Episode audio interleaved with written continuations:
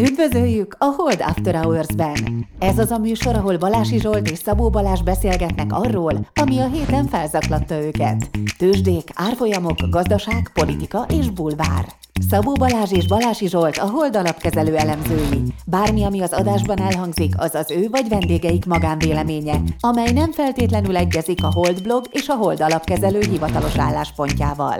A műsor szórakoztató célral készült, befektetési döntések alapjául nem kíván szolgálni.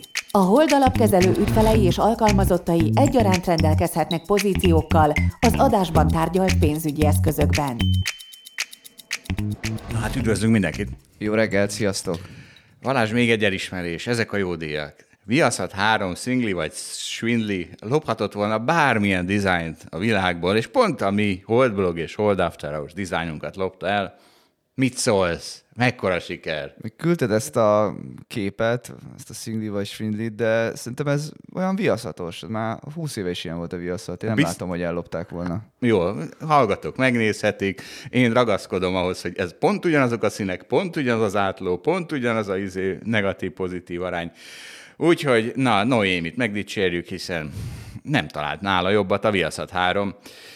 Sőt. Azt hiszem, sosem néztem a viaszatot, de ilyen kora tínédzserkori emlékeim vannak. A, tehát akkor nem, hogy van, nem szingli vagy mi? Szingli vagy svindli? Igen, hanem a szexi vagy nem, akkor az volt. És amikor nem tudom, anyukám még nem ért haza titokban, akkor néha meg bele lehetett ebbe lesni.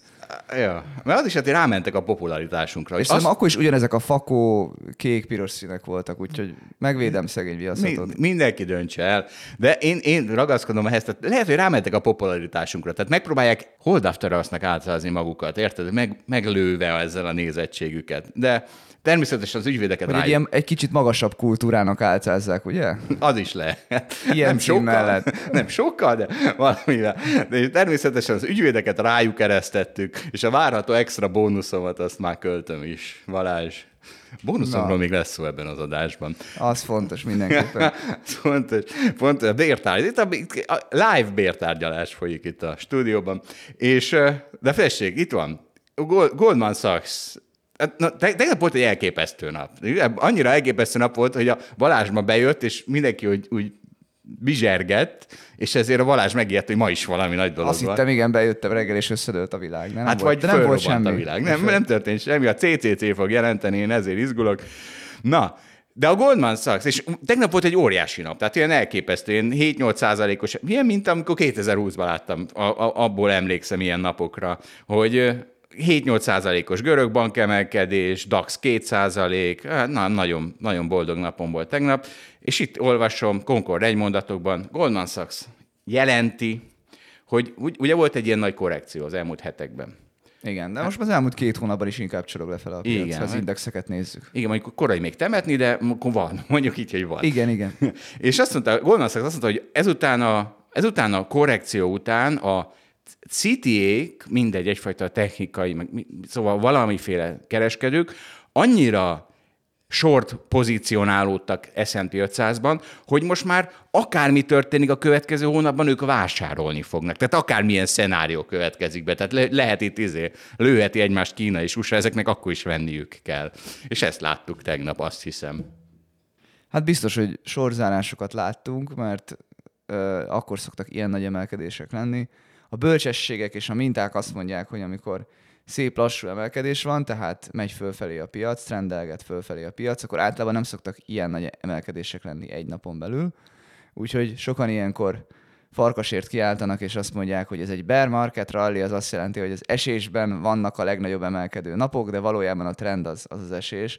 Csak ennek a bölcsességnek is az a nagy problémája, hogy amikor megfordulnak a trendek, tehát most trendekről nem tudom, beszélhetünk-e két hónapos csorgás vagy kisesés után, de sokszor úgy fordulnak meg ezek a trendek, hogy azok is először bear market tűnnek, aztán kiderül, hogy egyébként két évig tartó emelkedés, hogy 2020 márciusát említsem.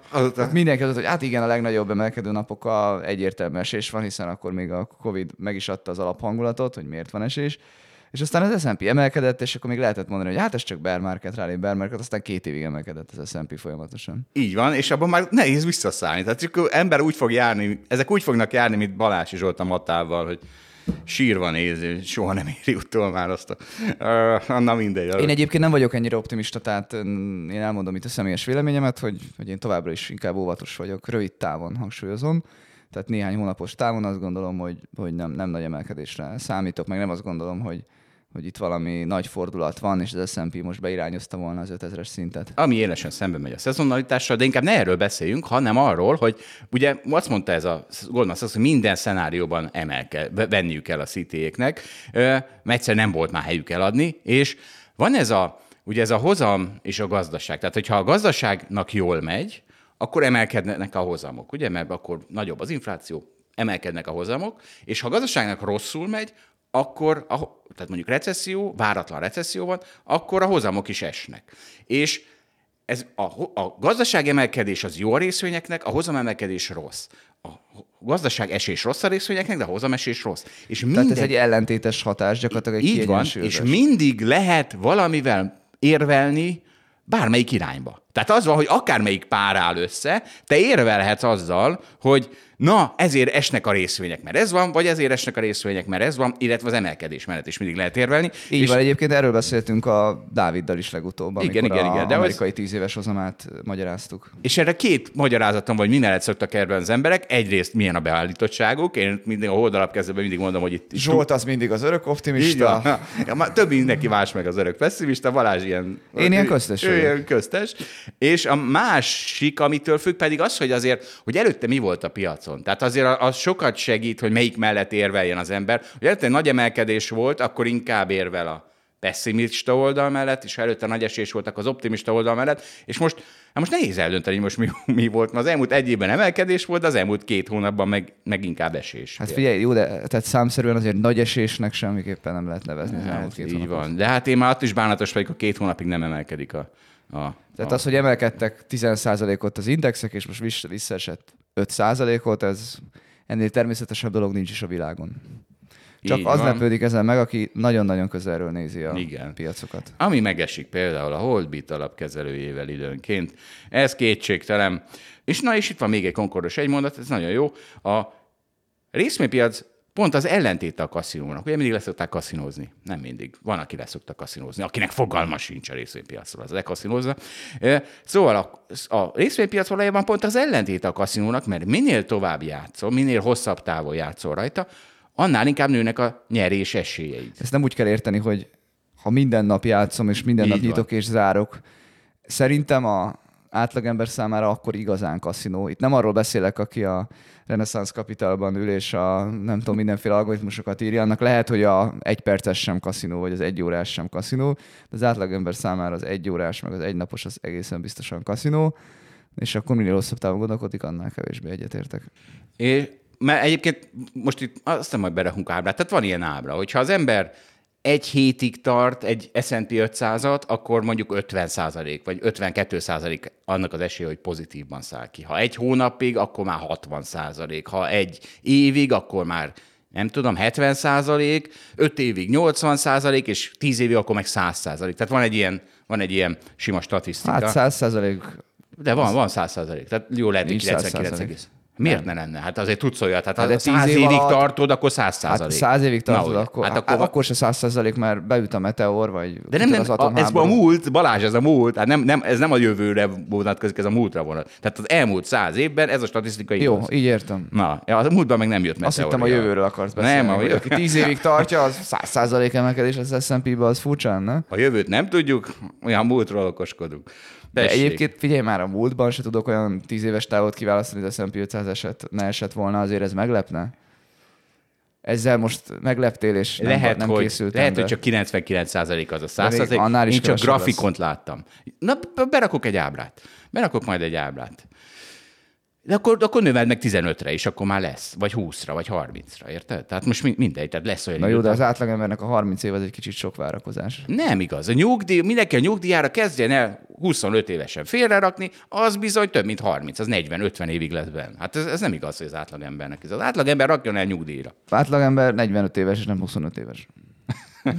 De Mit, most mit csináljuk? De az átlagember is volt 25 éves, ez majdnem biztos. Tehát most Jó, de akkor az már elrontotta a múltban. Tessék, hát na itt van, van, itt nagyon valami elromlott a jelenben. Sajnos Izrael és Palesztina. Nigériában 25 éves az átlagember, itt fejlett Európában kicsit sajnos több. Üzenjük a nigériaiaknak, Hogy ahol az átlagember is 25, hogy ott még van lehetőség félrerakni. Itt is vannak Érdemes, érdemes még 30 évre. 25... Remélem érted a statisztikát. Értem, itt is vannak értem. 25 éves emberek, ez egész biztos. Azért, mert 45 az átlag. Na, menjünk át szomorú Palesztina-Izrael frontra, és figyelj, ne, nekünk az a dolgunk, hogy akkor is gondolkozzunk, amikor kétségbe esik más, meg, meg ezért kaptuk a bizalmat, ezért bízzák ránk a pé- pénzt, tehát hogy például amikor kitört ez a, megint ez a, ugye szombaton volt a, a Palesztina, nem is, ezt nem, nem is tudom, hogy ragozzam itt a dolgokat, szóval a palesztinok elkezdték rakétázni Izraelt, mindenki tudja azt a, a, a történéseket, és néztem, hogy lehet-e vásárolni valamit, és vasárnap már mozgott a izraeli tőzs, de esett is 10%-ot, ö, és szerettem volna venni, és nem tudtam. Tehát a, izé, Wellingtonban tudok venni USD hufót vasárnap este, de izraeli részvényeket nem tudtam venni. Én optimista vagyok. Mindig. Erről már vitatkoztunk. Először is tegyük hozzá, hogy szerintem mi is az elsősorban emberi oldalról nézzük ezt a konfliktust, ami nagyon szomorú. Ez azért van, mert nem foglalkozunk izraeli részvényekkel, meg alapvetően közel-keleti helyzettel. És akkor átérve arra, hogy ilyenkor mit lehet csinálni a, a, a tőzsdéken. Szóval te valamiért azt hiszed, hogy te ezen pénzt tudsz keresni. Én ennél sokkal ö, szerényebb vagyok, és azt gondolom, hogy amikor általában esés van egy globális jelenség miatt, akkor én azt keresem meg, ami, ami távol van ettől a helyzettől. Tehát, hogyha most mondok valamit, ha, ha az Erste Bank zuhant volna be 15%-ot a, erre a konfliktusra, akkor biztosan azt gondoltam volna, hogy érdemes venni. Azért a távoli részvények azok egyáltalában véve nem estek annyit. Úgyhogy én azt gondolom, hogy ez a, ez a konfliktus egyelőre nem rázta meg a világot. A közvetlen piacokat természetesen megrázta, az izraeli piacot, az izraeli sékelt, a, az, Az olajárat, tehát hogy van olyan, amit megrázott. Mm, Én azt gondolom, hogy azoknak sokszor volt valós oka, tehát én most itt nagy félreárazást ebből, De- ebből a helyzetből nem tudtam Jó, azonosítani. A mögöttes sztori ugyanaz, pánik van, és ha, ha pánik van, akkor az, aki józanabb tud maradni, a pánikolóknál az tud extra hozamot csinálni. Tehát ez a, ez a mögöttes izé, és persze lehet, az Erztében ez biztonságosabban lehet, egy izraeli indexben meg kockázatosabb. Igen, azt az a jó, amikor van akkora pánik, ami már olyanokra kiad, amihez semmi köze. Így van. De ugye a vizer ilyen volt. Tehát a vizernek ugye... Hát a vizerre is hat, ne viccelj. De én- egyre inkább érdekeltek az elkeleten, van neki ö, izraeli működése is, de nem csak ezért, hanem a vizernek az is rossz, amikor emelkedik a- az olajár. Úgyhogy a vizer azért az, hogy esett valamekkorát, az szerintem benne van a pakliban. Na és most jön be az, hogy, hogy, hogy mi van, mert az van, hogy a vizer nagyon régóta esik, és, és nézegetjük, hogy lehet-e venni, nem lehet-e venni, és nekem most ez egy ilyen vételi jelzés volt, hogy annak ellenére, hogy kitört egy ilyen pánik, ami elég konkrétan érinti a vizert, már nem tudott új mélypontra esni. Érte új mélypontra esett, majd visszahúzták, és én például ilyen lehetőségeket keresek. Sz- Szerintem a vizer az egy... Na mindegy. Na végre nincs- A vizerrel én is egyetértek, mert a vizer az egy olyan befektetés, ami egyébként nagyon kockázatos. Tehát ö, De itt nincs befektetési tanácsadás, mindenki a saját Nincsen, csak kontójára. elmondom a véleményemet. Igen, igen, csak gondolsz. Jól csinálod. Bár már az intróba is azt hiszem ez elhangzik, tudod. Úgyhogy bármit Ja, mondhatunk tényleg, utána. tényleg.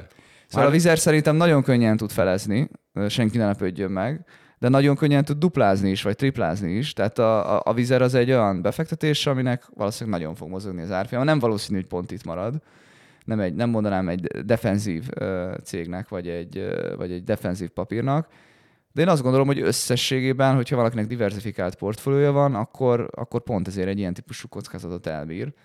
Úgyhogy, úgyhogy én összességében inkább azt gondolom, hogy, hogy a, valószínűleg fölfele van a várható érték, de, de tényleg ez, ezt nem úgy kell kezelni, mint nem tudom. Hogy egy magyar részvényre összehasonlítsuk, mondjuk egy Richter részvényt, ami egy hitel nélküli gyógyszercég, ami tipikusan egy nagyon defenzív típusú cég, a Vizer az, az inkább ennek az ellentetje.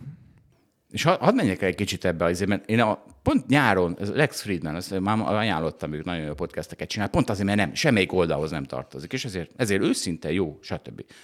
Elég jó. És csinált három ilyen palesztin-izraeli témájú podcastet is, egyet Netanyahu-val egy beszélgetést, egyet Yuval Noah Hararival, egyet pedig és talán ez volt számomra a legtanulságosabb, egy palesztin ilyen nemzeti hős, aktivista, talán még harcos is, ez, ez nem nagyon derült ki, vagy ezt nyilván nem hangsúlyozták, aki csak a palesztin, a gázai jövezetben él, és, és, és mesélt arról, hogy mi a helyzet. És egy valami nagyon szíven ütött, a palesztinoknak nagyon jött ez az ukrán-orosz háború, ugyanis rávilágított arra, hogy ugye mi történik Ukrajnában. Az oroszok bementek oda, ö, agresszorok. Mm. És mi történt? Az egész világ, az egész civilizált világ odállt Ukrajna mögé. Küld nekik fegyver, támogatja, próbáljátok meg kiverni a betolakodókat. Mondják, mondja az egész civilizált világ. És és a palesztinák rámutattak, hogy gyerekek, hát ugyanez van itt is. Itt van Palesztina, ahova Izrael már 80 éve ugyan, de benyomult, és azóta is nyomul befelé, és mi semmi más nem csinálunk, mint minden lehetséges fegyverrel próbáljuk ők kiverni a betolakodókat. És mégis itt meg Izrael oldalára álltok, és és úgy na- nagyon nehéz volt nekem is széthámoznom, hogy mi a, mi a különbség a kettő között. Mondjuk, tehát szerintem, tehát hozzáteszem, tehát szerintem a palesztinok tehát egészen elképesztő. Tehát megint az, hogy nemzetieskednek is, és vallás alapon csinálják azt a baromságot, már elnézést, hogy nem akarnak a világ legjobb országához tartozni. Ami ugye, hogyha még béke is lenne, akkor fú, Izrael... Zsolt, fú.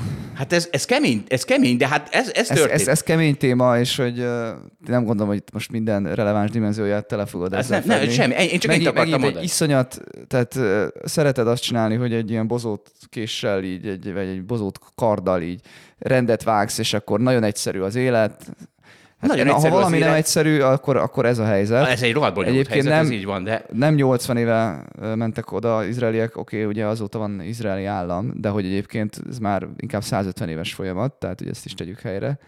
Másik az, hogy az európaiaknak az nem egy könnyű, hely, nem egy könnyű morális kérdés, mert a második világháború azért elég erős okot szolgáltatott például, de nyilván az előtte lévő 50-70 év is, hogy zsidók azt tudják mondani, hogy nekik el kell hagyniuk Európát, Értem, és de erre, saját erre, állam. Erre tehát, is azt mondják, tehát van ennek annyi dimenziója itt, hogy, de, de nem, jó, miért, a, miért teljesen más. Érted, hogy... most ért, soha senki nem beszélget palesztinokkal. Lex Friedman végre beszélgetett, és most el tudom mondani, amit valószínűleg hát senki... remélem beszélgetnek sokan palesztinokkal. Hát nem hallasz mainstream médiában palesztin hangokat. És erre azt mondja a palesztin, hogy de gyerekek, nekem semmi közöm Hitlerhez. Tehát, hogy most, tehát értem én, de mégis, most mégis az történik, hogy izraeli emberek élnek az én házamban. Tehát, hogy és nem menjünk ebbe bele. Rohadt bonyolult, ez stb. Igaz, csak, na, na minden nem, nem, a gázévezet egy szörnyű dolog, tehát ez Minden szörnyű ott, csak el szerettem volna mondani, hogy, hogy én például nagyon nehezen tudtam ezt széthámozni, hogy, hogy mi a fene van. De akkor beszéljünk gazdasági részéről. A hormuzi Mond, Mondok egyet, ami nem az én szavam járása. Amikor a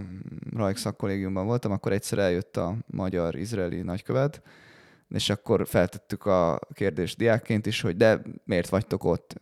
És akkor igazából a válaszára pontosan nem emlékszem, mert nem volt annyira konkrét. Nyilván azok olyanok voltak, amik, tehát alapvetően nemzeti érzelmekről beszélt, de azt mondta, hogy és egyébként mindegy is nektek, hogy miért vagyunk mi ott, nektek nagyon jó, hogy mi ott vagyunk.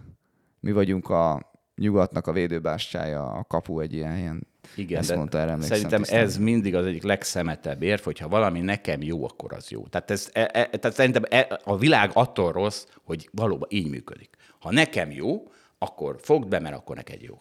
E, e, na, oké. Okay.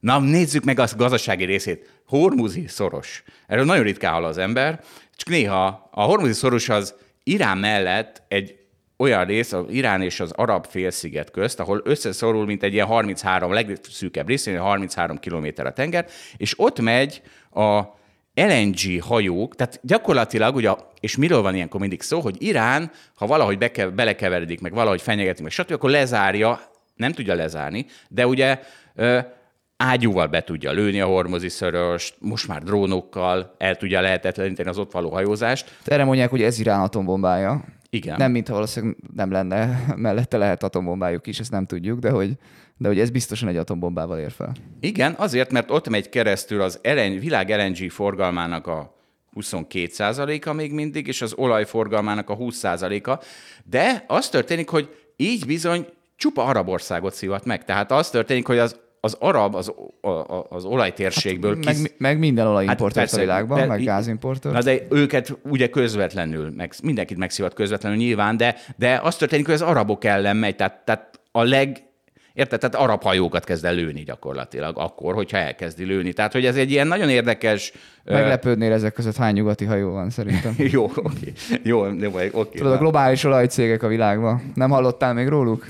Értem. Akkor az arabolajat kezdi előni. Valahogy, valahogy vigyük oda az arabokat. Na mindegy, de és akkor időnként ez előkerül, ilyen két éve is előkerül, és akkor, akkor majd hogy fölmegy az olajár, és elkezdtem rákeresni, hogy tényleg mit mondott az iráni, mit tudom én, defense minister, és néztem is, hogy jó, tényleg egész durvákat mond, vagy nézem jobban, és hát nézd, már 13 éve mondta. Tehát, hogy, hogy ez is egy olyan, mint egy kicsit, mint a kínai ingatlan szektor, hogy, hogy 18 éve mindenki attól rettek, hogy mikor borul a nyakunkba. Tudod, az sose jelenti azt, hogy aztán nem borul a nyakunkba. Sose jelenti azt, de ez egy ilyen konstans, konstans hormuzi szoros rettegés van. De Zsolt, tehát amikor az, még mielőtt kitört az orosz-ukrán háború, te azelőtt is azt mondtad volna, hogy ezt a, ezt a hisztit az oroszoknak nem racionális bemenniük, nem, nem racionális így cselekedniük. Jó, meg is szívták.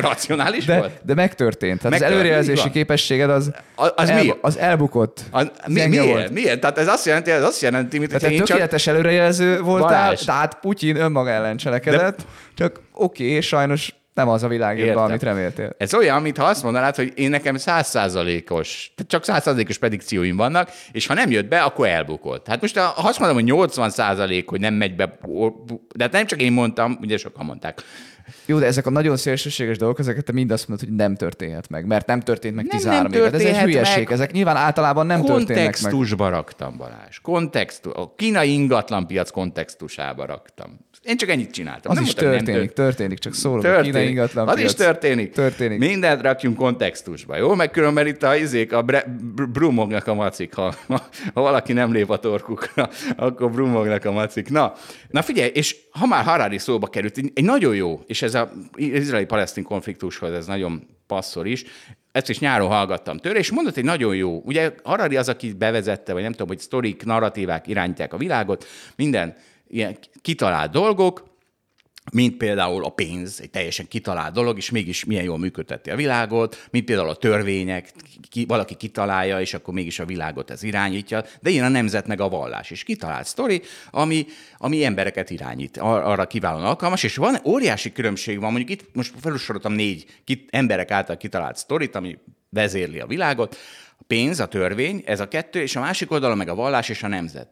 És a pénzről és a törvényről, arról az a kulcs, azok azért működnek sokkal jobban, mert be van valva, hogy emberek találták ki.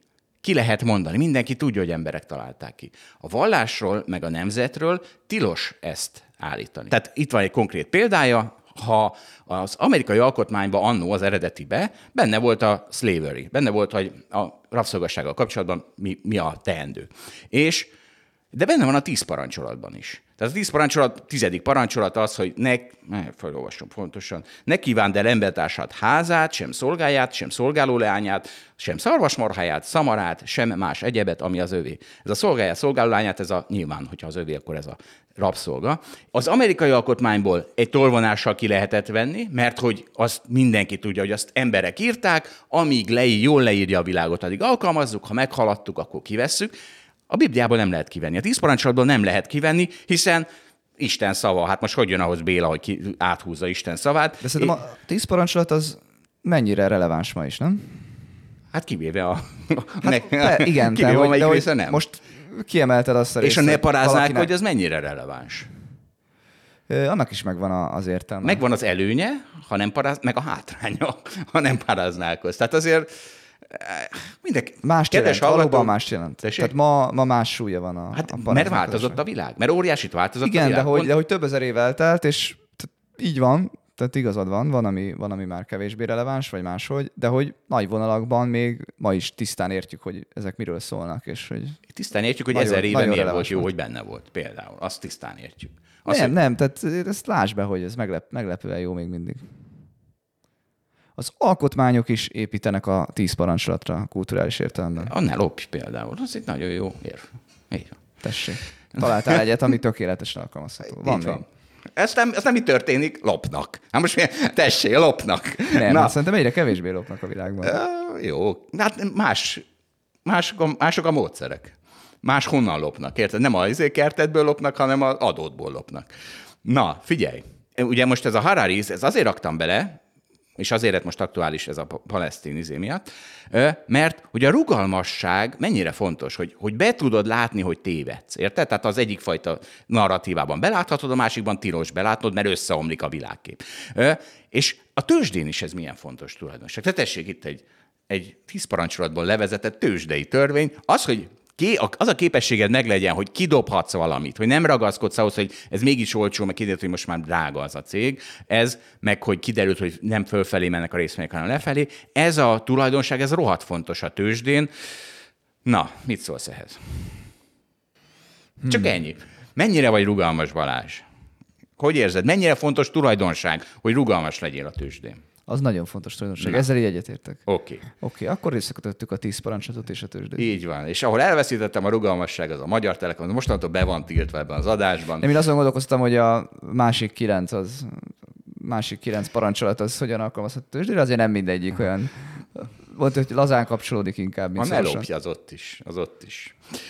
Na, szóval mi be van tiltva, mert az az Magyar Telekom. Tehát én ott állok még mondjuk 403 forinton, meg 420 környékén vételi szintekkel, december végig raktam be, majd addig úgyis teljesül, most már valami 600 forint a Magyar Telekom. Ha valaki elintézi okos, hogy megkapjam azokat a vételeket, akkor újra lehet szó Magyar Telekomról az adásunkban, addig nem. De azért még jó, hogy van deep value alapom. Abban legalább van egy kis Magyar Telekom. Ennyi, ennyi közben. Örülök neked, Zsolt. Köszönöm szépen. Az én alapomban továbbra is ott ücsörög. Igen.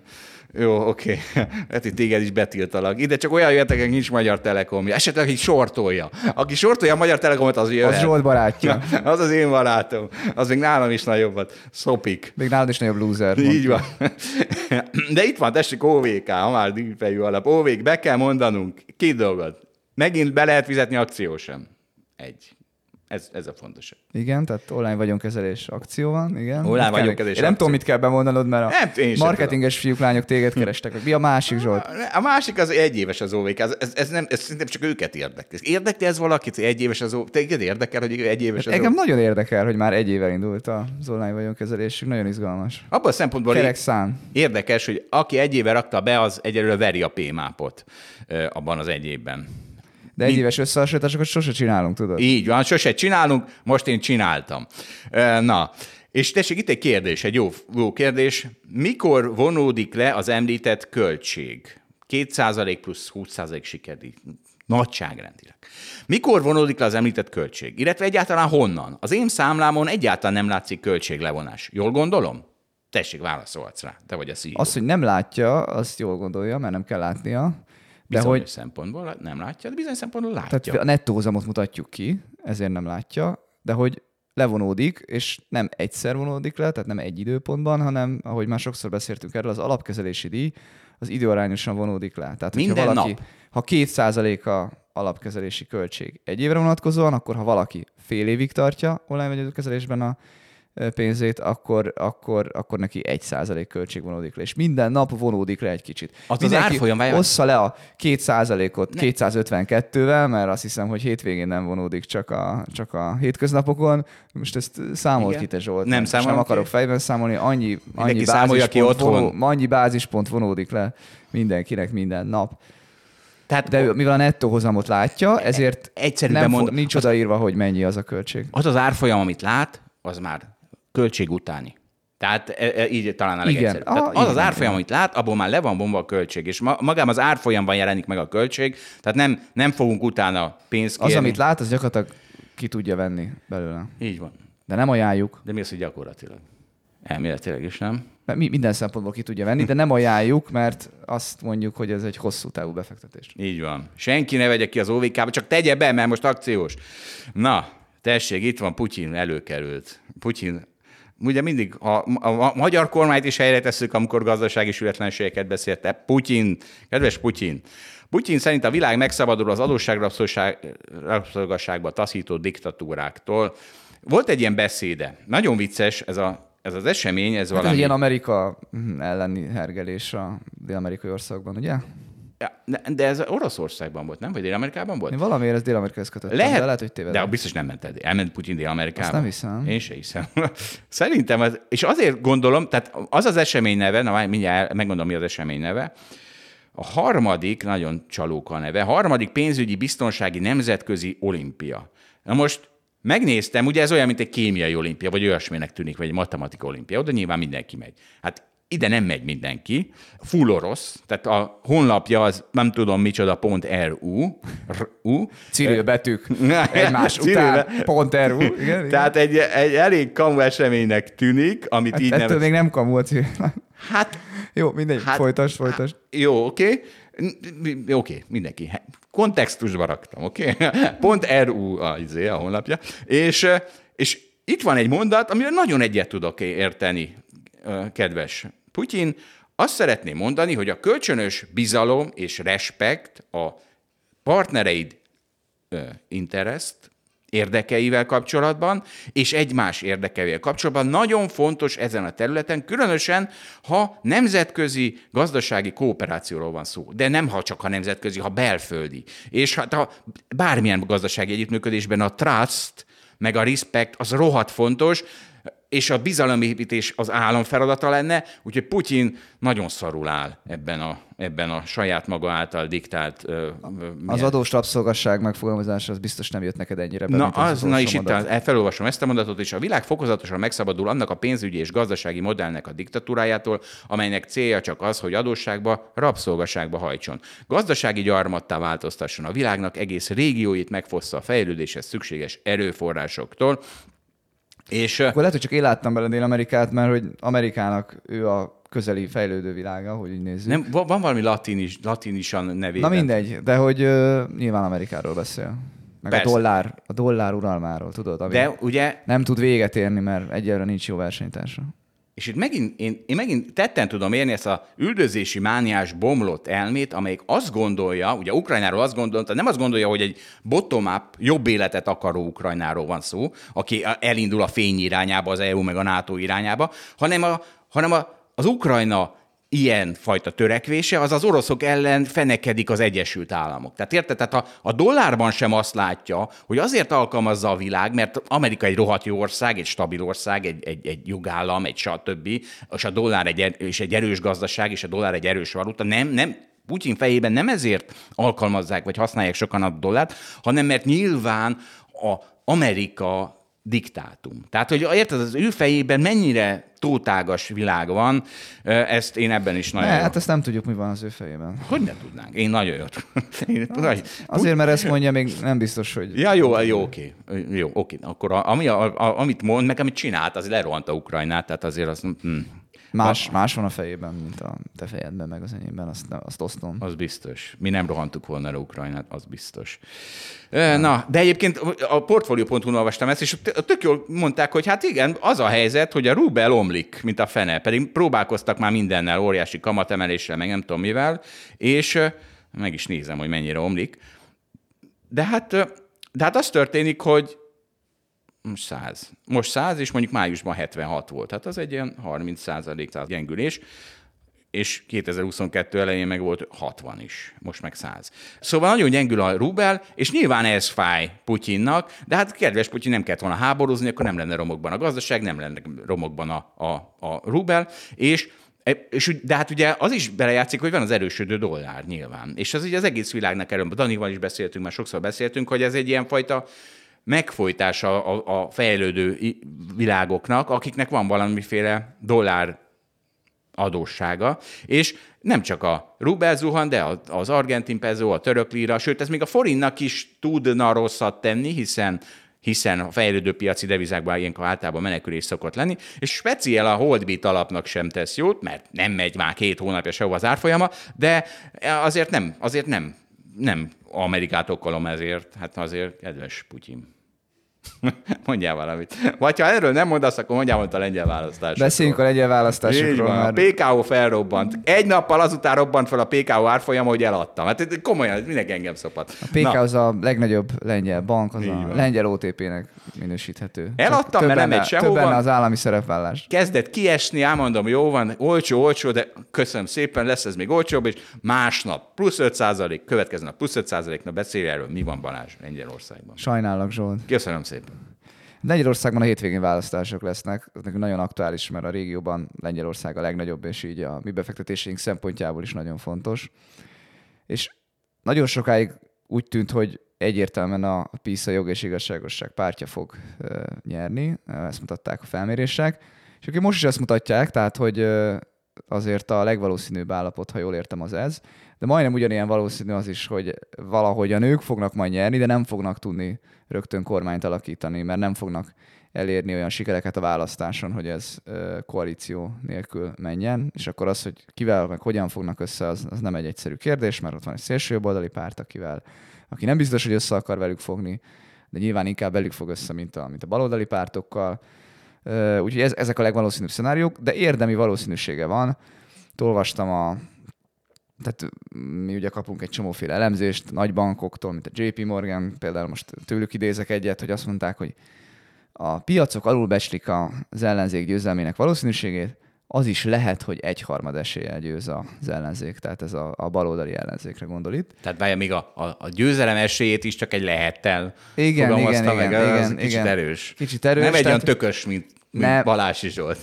Kéne nem olyan, egy nem Balási olyan, Zsolt. A JP Morgan nem fogalmazhat olyan tökösen, mint te. Jó, oké, okay, semmi baj tudod, ott politikai korrektség Igen, van, meg van. készülni kell, hogy mi van egyik szenárió, másik szenárióban nem szabad megsérteni senkit. Okay. Na, szóval, hogy szóval az elemzés, elemzés azért azt írja, hogy a piac alulbecsli. Egyébként szerintem pont azért, pont a PKO-s emelkedésed mutatja azt, hogy már egyre kevésbé becsli alul a piac. Tehát Szerintem az a helyzet, hogyha nyer az ellenzék, akkor, akkor nagyot fognak emelkedni a lengyel részvények, mert akkor a piac azt anticipálja, hogy az állami szerepvállás az csökken, kiszámíthatóbb környezet lesz, EU-barátabb környezet lesz, nyugatbarátabb, Németország barátabb, EU-barátabb környezet lesz.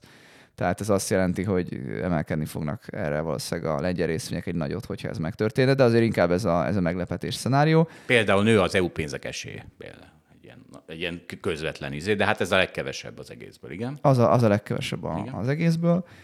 És hát csak ezt hozzá akarom tenni, hogy azért ennek van a, annak van a kisebb esélye. Igen, és itt van, e, ezt mondjam én, vagy elmondod ezt, hogy mit, mit művel a PK Orlen így a, a, a választás. Elmondom, elmondom. Mondjad. Hát Magyarországról szerintem könnyen lehet úgy szemlélni a jog és igazságosságos pártját, mint az ottani Fideszt, de hát a rengeteg hasonlóság és párhuzam mellett legalább ennyi különbség is van. Most egy, most egy hasonlóságot ez tudunk említeni. Ez is hasonlóság. Ez, nem, hát ez hasonlóság, de van egy csomó különbség is. Például az, hogy milyen esélyen nyerik meg a választást, az, az egy óriási különbség. Vagy a, említ, Putyiról beszéltél, akkor a oroszokhoz, Oroszországhoz való viszonyulásban is van nagyon erős különbség, tehát ezért nem lehet párhuzamot vanni.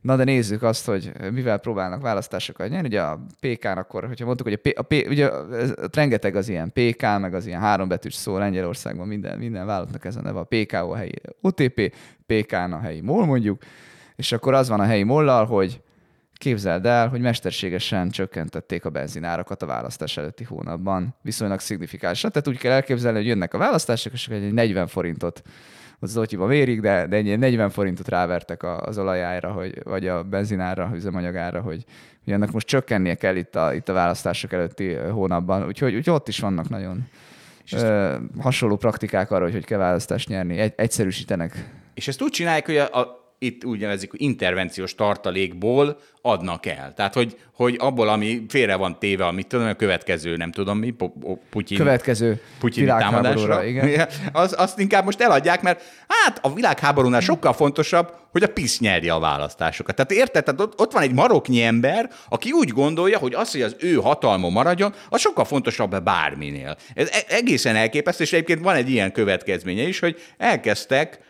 Külföldről oda járni az autók izé? Az, az nem itt van, nem ebben van, de itt van.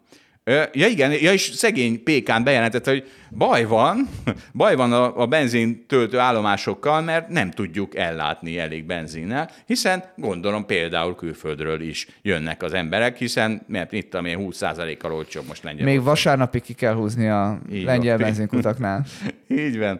És a tőzsde örül... Biztos állnak a sorok, de mindjárt véget érnek, hogyha vége a választásoknak. És ugye mondtuk ezt, hogy a tőzsde örülne, hogyha az ellenzék nyerne Lengyelországban, és van, hogy nem jó indikátor a tőzsde. Tehát például amikor, tehát amikor Trump volt ugye hatalmon, és függőlegesen emelkedett a tőzsde, akkor az nem, a, a, a, a, nem azt mondanám, hogy az azért volt, mert ott a vállalatok szempontjából jó irányba mentek a dolgok. De itt például ugye azt mondanák, hogy Lengyelországban ö, ö, jó, emelkedne a tőzsde, és az szerintem egy sokkal jobb indikátor. Tehát valóban egy olyan stabil ország, ami EU-párti és az európai integráció útján jár, az egy sokkal stabilabb gazdaságilag, mint egy ilyen renitens kelet-európai ország, de nagyon jó példa az, amit a görögöknél látunk. Ugye? Tehát a görögöknél volt idiótábbnál idiótább kormányok követték egymást, az alatt nem ment sehova a piac, se, nem ment sehova a gazdaság. Tehát érted, jött a populista ez, ígért ezt, jött, ha túl hamar jött volna az a kormány, ami most van, mondjuk 2016-ban, akkor ő se tudta volna megfordítani a gazdaságot. Tehát nem a politika fordította meg. Tehát itt téged idézlek, tudod, Zsolt. Tehát Görögországban volt egy tíz évig tartó csökkenés a GDP-ben, ami brutális, tehát ez ilyen soha nem látott, vagy nem tudom. Törökországban is az van, egyébként kormány Hol? okozza. Törökországban, Törökországban nő a GDP. De nem, nem, nem, dollárban nem. Lirában, igen. Dollárban tíz éve izé van recesszió. Azt szerintem abban sem. Á, én Vannak emelkedő évek. Hát tavaly, is, tavaly is emelkedett a GDP. Igen, tíz éve recesszió van, de úgy, hogy elmúlt egy vagy két évben nőtt. Tehát, hogy van egy ilyen tíz éves lefelé trend, és van egy ilyen. Na jó, szerintem Törökországban sokkal kevésbé rossz a növekedés tekintetében a gazdasági helyzet, infláció tekintetében meg sokkal rosszabb, de hogy szerintem a törökök sokkal kevésbé szenvedték meg az elmúlt tíz évet, mint a görögök. Na mindegy, igen. Közben szóval berajzolom neked ezt.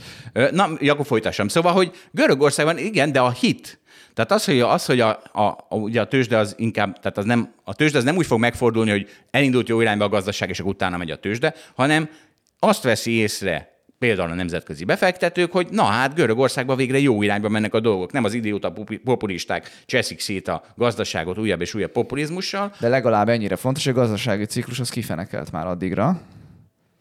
Igen, na de ha arra most rárakodna megint egy populista kormány, akkor, akkor nem hát hiszem, hogy így állna. A... Ceteris paribus rosszabb lenne, de egyébként akkor is lenne már emelkedés szerintem. Tehát fontosabb a gazdasági ciklikusság, mint az, hogy ki van kormányon. Most nyilván, nyilván, nyilván van az az őrület, amikor fontosabb, de, de azért Európában általában ez Igen, a na minden, nem, nem tudjuk melyik fontosabb, de azért... De, de tudjuk, a gazdasági ciklikusság fontosabb.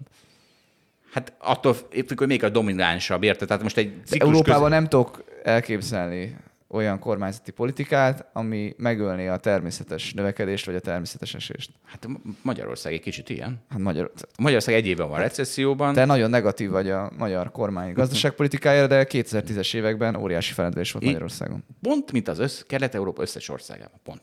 Pont ugyanaz a fejezet. Igen. Na. Na, és szerinted, ha a magyar nem. kormány rosszabb volt, mint a lengyel kormány, mondjuk, akkor, akkor mi látszik? Nagy, Semmi. Akkor nagyon-nagyon kevés látszik, ezt akarom mondani. Na, oké, okay. jó.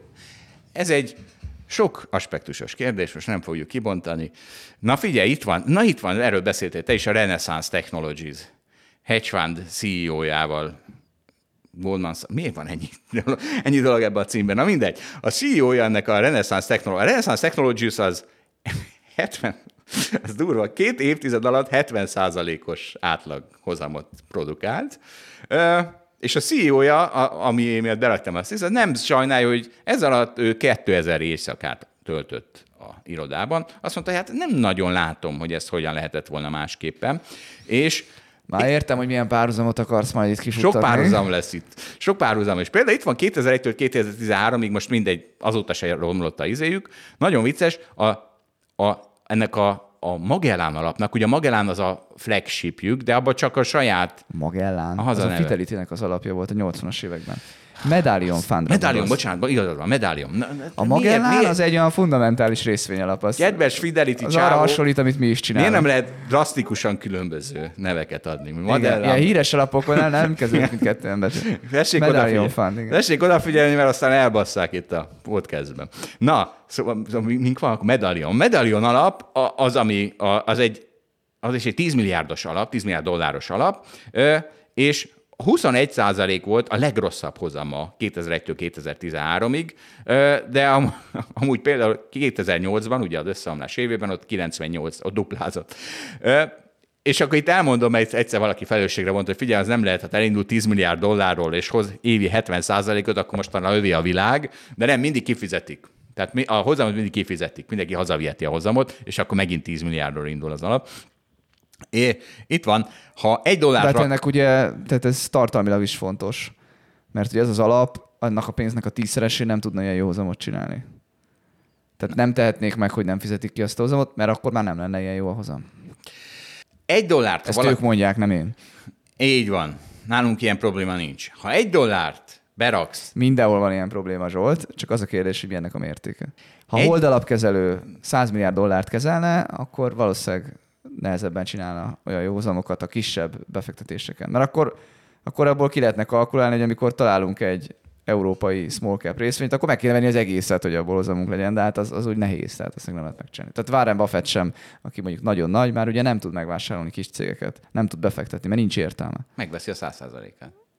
De, de hogy oké, okay, de ha a 100% kát megveszi, még és még az is fel, még az is kevés, mert néha annyira kicsi az összes pénzéhez képest. Na, de már várom, hogy a holdalapkezelő ezekkel a problémákkal Mi? nézzen szembe. Így van, még messze vagyunk ettől, mindenki nyugodtan hozhatja még a pénzét. A 100 millió dollár még messze van.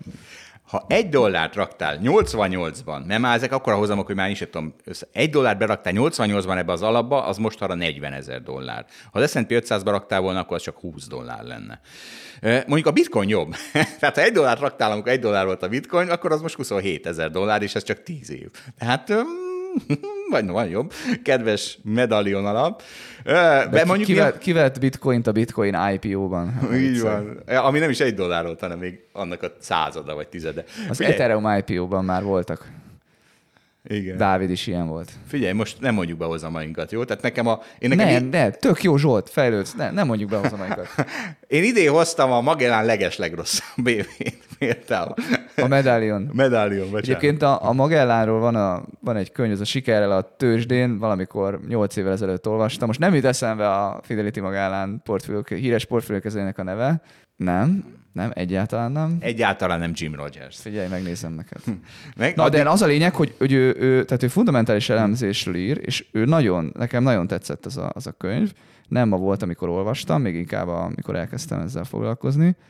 De, na várjál, megkeressük. Peter Lynch. Peter Lynch. Na, Szerintem az egy, az egy tök, jó, tök jó könyv, és, és tök jól leírja, hogy, hogy hogy érdemes nézni fundamentálisan a részvényekre, úgyhogy ha könyvajánlunk, akkor most, hogy behoztad a Fidelity Magellánt is, a medállióját, akkor a könyvajánló is elhangzott. Peter Lynch az három szótag, Jim Rogers is három szótag. Megvan a párhuzam, hogy miért, miért mondtam Jim Rogers. Na figyelj, most térjünk vissza ehhez a ma- ma- Medallion re- re- Renaissance CEO-hoz. Azt mondta, hogy nekem produktivitás terén fantasztikus, hogy közel 80 órát egy héten azzal tölthetek, hogy nincs interrupt, nincs interruption. Nincs megszakítás. Nincs megszakítás, csak az alvás. Különben meg folyamatosan a munkáról dolgozok. És aztán három napot elmegyek haza aludni. Mondta ezt. Most már ő azért nyugdíjba vonult, tehát most már szerintem azért nem 80 ennyi. fölött van lassan, Igen. most már kicsit kevesebbet dolgozik. És hát igaz, valóban szokott hiányozni a családom, de az a, annak a szabadsága, hogy non-stop a munkámra koncentrálhatok, és a kollégáik vesznek körül, az óriási érték. Ez egy ilyen kemény munka, mondta, nem tudom, hogy hogy lehetett volna másképp, és most jön a vastag... Neki is van egy könyve, az is nagyon jó. Azt elkezdtem olvasni, de az eleje unalmas, úgyhogy... Még... Én ezt nem olvastam én sem még végig. De ne? mint terve van, mint annyi minden. Állnak a könyvek, sose olvassa őket az ember. És na itt van, most jön a gyönyörű mondat. E, egyszer így éjszaka az irodából valakivel együtt dolgoztak, nem tudom kivel, Brán és Jim, és föl akart hívni ez a CEO egy kollégát, mert valamit elakadtak. És éjjel egy óra volt. És akkor fölemelte a telefont, és mondta a haverja, a partnere, nem tudom ki hogy figyelj, már nem hívhatod őt föl, hát ez a csávó nem keres annyit, hogy fölhív. És akkor azt mondta, jó, figyelj, akkor azt mondják, hogy fölhívom, megmondom neki, hogy fizetésemelést kap, és aztán kérdezek. Így jó, így jó. És akkor ez történt. És akkor... Szeretnéd, hogy hívjalak Zsolt? Nem, de mi az, hogy szeretném? Meccsek után megnéztem a messengerünket, tehát este 8 és 10 óra közt mindennapi, hogy váltunk, és itt van június 1 0 óra 25 perc. Váltott a Spotify toplista megjelenítése, majd csekkold le. Apám, legközebb a harmadik izé az az legyen, hogy és ez fizetésemelés mennyi. Na, Örülök, hogy CEO lettél. Ez, a, ez, a, ez a hobbiból beszélgetünk arról, hogy van a Spotify top listán. Meg fel se hívtalak, csak cseteltem. Ha felhívtalak volna, akkor joggal követelhetnéd a fizetésemelést. Odafigyelünk ezekre, odafigyelünk ezekre ezentúl. És egyébként, egyébként viszont nekem rohadt idegesítő az, amikor írok valamit hétvégén, amivel haladni, és senki nem válaszol. És akkor most ezt nem fejtem ki, mert 90%-át védig sérteném a cégnek, de, de például ilyen a címbox. De hát tehát... állandóan válaszolnak neked. Hol? De amikor nem változtatnak, mert vannak így, ő hétvégén nem dolgozik, meg ilyen. ilyen, ilyen Kiről beszélsz? Nincs hát a, ilyen a cégben szerinted? Hát, ja, olyan van, aki hétvégén nem dolgozik, de hát általában a portfóliókezelésnek írsz a chatbe. I- és mindig kapsz választ. A portfóliókezelés az portfóliókezelés megdicsérem, derék munkaerők. De, na figyelj. Kinek írsz a cégben, aki nem válaszol neked?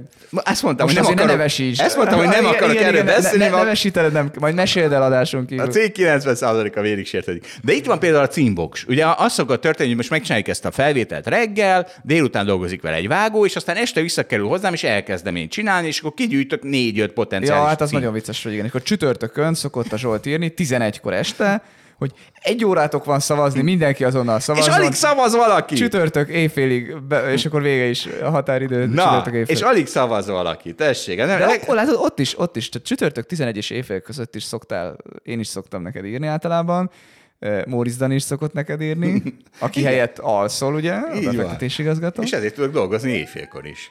És, és hát ő is ezért tud, hiszen helyette alszol, úgy látszik. Így van. De mindig kapsz egy 5-6-7 választ. Látod, nem hát nem mindig. Amikor például éjfélkor küldöm szét, akkor meg egyet. Sőt, már, már reménytelenek itt tényleg, hogy szét se küldöm, amikor éjfélkor. 11-kor küldjed, ne éjfélkor. De hát attól függ, hogy mikor érek a végére a feldolgozásnak. Tehát, hogy na, figyelj, most jön Edit, Na hát akkor üdvözöljük Editet a stúdióban. Hello, Edit. Sziasztok! Szia, Edit. Edit, megint itt van, megint Edit epizód lesz, és most dollár, dollár diszkontokról lesz szó. Bajban vannak, árfolyam szerint. Így van, bajban vannak. Nagyon érdekes folyamatok zajlanak egyébként, és így kiskerelemzőként ez most számomra tényleg egy ilyen borzasztóan különleges időszak, sajnos fájdalmas is, de beszéljünk most inkább az érdekes részéről. Ugyanis régebbi podcast adásokban is szóba került az, hogy ezek a diszkont kiskereskedők, tehát azok a fajta boltláncok, amelyek az alacsonyabb jövedelmű rétegekre lőnek, őket targetálják, tehát, hogy ezek a láncok, ezek jó helyzetbe kerülnek, amikor a gazdaságban probléma van. Ugyanis megjelenik az úgynevezett downtrading, és azok az emberek is elkezdenek itt vásárolni, akik eddig nem tették, mert hogy sokkal tudatosabban próbálnak odafigyelni a pénztárcájukra. Egyrészt Amerikáról van szó, azt talán nem mondtad, másrészt mondj már valami példát. Mi, mi, mi az, amit itt veszel? A tejet?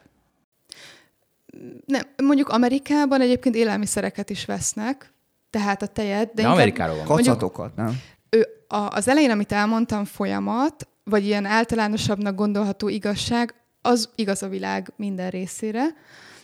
De ez a Dollar General, amiről most már részletesebben fogunk beszélni, az kifejezetten az amerikai piacon működik, és ott élelmiszereket is árulnak ezek a diszkont retailerek, inkább tartós élelmiszereket, tehát hűtőpult, ez nem annyira jellemző. Hú, ez az a feldolgozott kaja, amit mindig mindenki... Feldolgozott kaja, a amit... de egyébként tészták, kekszek, Na, nagyon sok mindent lehet kapni, és lehet mellette... nem is eszel, igaz, Zsolt? Hát dehogy eszek, kivéve, ha elém rakjátok a, itt a izében. Amikor a... itt hozzuk a finomságokat, muszáj megenni. Azt muszáj megenni. Na mindegy, nyomjad. Mi van? Na, de ilyen minden egyéb is van, ilyen háztartási eszközök. Háztartási eszközök, ruhák, ilyen műanyag termékek, játékok. Gumikacsák. Mindenfélét lehet soha kapni. nem voltam ilyen boltban. Hát az Aldi, Aldinál Én voltam Amerikában. Ó, olcsóbb. És egyébként a, a boltoknak a kiné... ott is van minden. De, és ez nem is a Walmart, hanem a Dollar General, Dollar Tree, Five Below, ilyen láncok vannak Amerikában. És mivel hát nyilván szakmai jártam, amikor tavaly ott jártam, muszáj volt elmennem néhány ilyen boltba, Hát egyébként borzalmas élmény volt, tehát annyira egy, egy káosz, az egész bolt elrendezés, össze-vissza haigálva vannak a termékek, alig lehet elférni, tehát nem, nem egy jó vásárlói élmény, viszont valóban nagyon olcsó. Tehát ilyen egy dolláros összegért nagyon sokfajta terméket meg lehet kapni. Ja, ugye az a ízé, hogy össz, beszórunk mindent, és akkor sokat vesztek, és akkor a kis margin is jó. Magyarországon nincs ilyen. Van ilyen? Hát a kínai 100 forintos Így bolt. van, a 100 forintos bolt, vagy 1 eurós bolt, azok azért hasonlóak, bár sokkal kisebb méretben működnek, és nem olyan szervezett formában, mint Amerikában ezek. Egyébként itthon, amit ismerünk, a, a Pepco is nagyon hasonló, azzal a különbséggel, hogy élelmiszereket nem árul, viszont ruhát, háztartási termékeket igen. A izó- Pepco egy magasabb, egy magasabb történet, nem? Tehát ő a Igen, tehát gazdagabb ügyfélkörrel. Valahogy én, én azt érzékelem, vagy az az én megélésem, hogy Amerikában sokkal szegmentáltabb a piac, tehát sokkal jobban tudják ezek a discount retailerek targetálni a valóban nagyon alacsony jövedelmű embereket, és ennek tényleg egy ilyen kiépült piaca van. Itthon ez még nem annyira jellemző ilyen szervezet szinten. Talán mert vannak olyan negyedek, ugye, ahol, ahol ők laknak. Tehát nem, talán Igen, így, igen. így aztán koncentrálódottak ezek Igen, az e- emberek. ez is benne van. Ez is benne van. Na jó. Na, és akkor az Mintha történt... Európában nem így lenne. Na mindegy, nem tudjuk, nem értjük teljesen. Hát Magyarországon tudsz mindenki mondani egy olyan kerületet Budapesten, ahol csak szegények laknak. Hát nem, nem tudsz ilyet mondani. Hát a pesti külső kerületekben szegényebb Én ott lakom, laknak. zugló. Hát Igen. ott izé. És te gazdagnak És- szólod magad. Szórjuk a dollárt.